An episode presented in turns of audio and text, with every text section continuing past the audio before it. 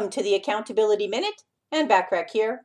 Today we're talking about an action step to help you be aware of the business strengths and weaknesses as you build your team for your firm. Learning to become clear on the strengths and weaknesses of the business can make a huge difference in your success. Take a piece of paper, draw a line down the middle. List the strengths on the left hand side and the weaknesses on the right hand side. So, for instance, say your client base isn't growing as fast as you'd like because you're not effective at closing sales.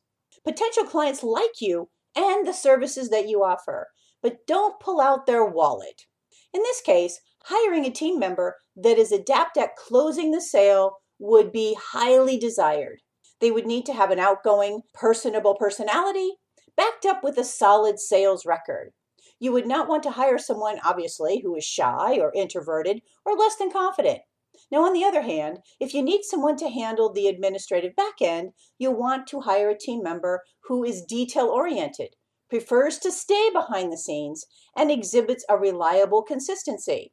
Tune in tomorrow for tip number three for building a team that helps build your firm's success. In the meantime, remember to take advantage of all my complimentary business success resources and tools when you're a member of my free silver membership at accountabilitycoach.com. Thanks for listening.